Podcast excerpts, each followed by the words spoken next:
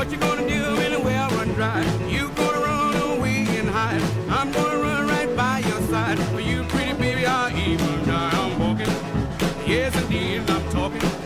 You and me, I'm hoping that you come back to me.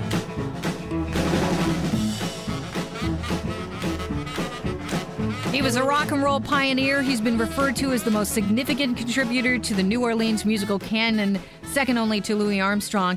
Elvis Presley called him the real king of rock and roll. Fats Domino passed away yesterday, surrounded by family at the age of 89. So, somewhat predictably, we're now joined by Alan Cross, the host of the ongoing history of new music on 102.1 The Edge.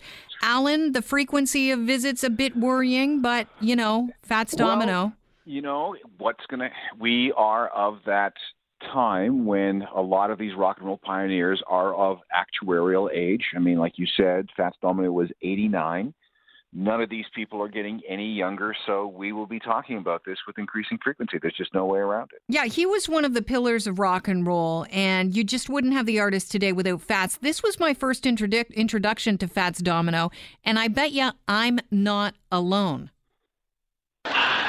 Found my thrill on Blueberry Hill. Hi, everybody. Yeah, that's Richie Cunningham. Used to sing uh, Blueberry Hill on Happy Days almost weekly, and that song is now in the Library of Congress. Yeah, uh, Fats Domino started releasing records in 1949. He was important because he brought this New Orleans Dixie boogie woogie jazz element to what was the early days of, of rock and roll, and you can hear it a lot in the right in his left hand when he played the piano. Very Barrel House, very New Orleans, and everybody from Paul McCartney to Bob Marley uh, was influenced by by this guy because he was so new and so different and and so uh, innovative back in the in, in the nineteen in the nineteen fifties, and he started having hits in the early fifties, and that went all the way through into the nineteen sixties. Yeah, would you agree with Elvis Presley, or do you think Elvis was being kind when he said, "I'm not the king of rock and roll"? That is Fats Domino. Well, if Elvis said it, then it must be true, right? It's uh, it's he was certainly one of them, and I would say there's a, there's a handful of people that all have to have some kind of stake in that. You know, Elvis would be one, Fats Domino would be another. I would put Jerry Lee Lewis in there. I would probably put put Little Richard in there, um, and, and, and a few others from the 19, you know, Chuck Berry, of course. Uh, from from the 1950s, but Fats was he was one of their he was first. Like I said, he started releasing records in 1949, even before rock and roll was a thing. Even before we started calling this this R&B music, this special type of R&B music, rock and roll. Yeah, he was one of the first 10 honorees named in the Rock and Roll Hall of Fame. Yeah, and rightly so. Um, he was, again, a pioneer, a progenitor, whatever you want to call him. I know that uh, people were very worried about Fats because his fate was largely unknown after, you know, he lived in the, I think the Ninth Ward, is that where he lived in, in, uh, in Yeah. New, New Orleans? And so that hurricane struck. And apparently, you know, some of his, fa- his kids didn't even know where he was. He was rescued by boat and lost a ton of Oh. memorabilia, platinum and gold albums. He lost three pianos. Yeah, he, this was Hurricane Katrina. Mhm. He uh, his house was flooded out. He was completely cut off from everybody. He nobody knew where he was for for several days, and it wasn't until some guys going by in a boat managed to rescue him out of his second story window that uh, people knew that he was safe. He uh, he never went back to that house. He uh, has been living. He had been living with his daughter uh, nearby ever since. But yeah, he lost everything. All those gold records, all those pianos, everything. Uh, one of those pianos is was salvaged, sort of, and is on display in a museum in uh, in Louisiana, uh, showing exactly what kind of damage Katrina did to it. I think one of the interesting stories about Fats Domino is, uh, you know, he seemed like, uh, you know, we listened to the the music and you know just how hard he hammers on on that keyboard and how big his voice is. He seems like such a, a large person. He was large. He weighed more than two hundred pounds, but he only stood five five. Yeah, he wasn't that big. He was quite round. Yeah, He got the name Fats yeah, early on in his career, and I that really added to his appeal because his music was very positive, very uplifting. It was almost always in, in, in a major key, and if you saw him play, he had that cherubic grin on his face almost all the time. So he was he was welcoming, non-threatening, uh, and and fun, or at least that was the opinion that a lot of people had of him. And that was a big part of his appeal because he was so approachable. He was also very uh, authentic. You know, he stayed in, I think he grew up in the lower ninth ward. And so when he bought a big house, it was in the lower ninth ward, just blocks from where he uh, he grew up. Yeah, he was a New Orleans son. There was no way he was ever going to move out of that city. No way. And it shows with Katrina. He stayed in that house despite the fact that he was told to evacuate along with everybody else. And even after his house was destroyed, he still would not leave the New Orleans area.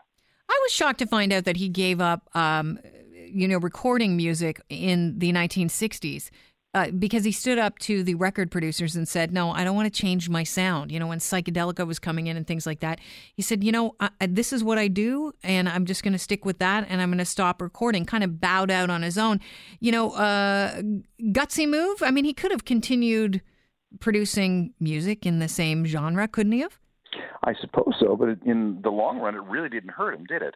He was able to hang in there until the nostalgia craze of the early 1970s came along, and like you said, Richie Cunningham singing it on Happy Days. Uh, you know, um, back to the movie American Graffiti and the whole Sha Na um, phenomenon that we saw then.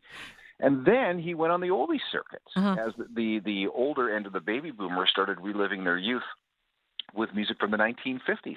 So although he his his output after 1964 ish uh, dried up, he had enough material in his back catalog that he was able to perform, you know, concerts, caravan tours, casinos, residences, anything, and and lived a, a very comfortable life. And he did not want to give up the rights to any of his music. That was the other. Oh, that's interesting. Too.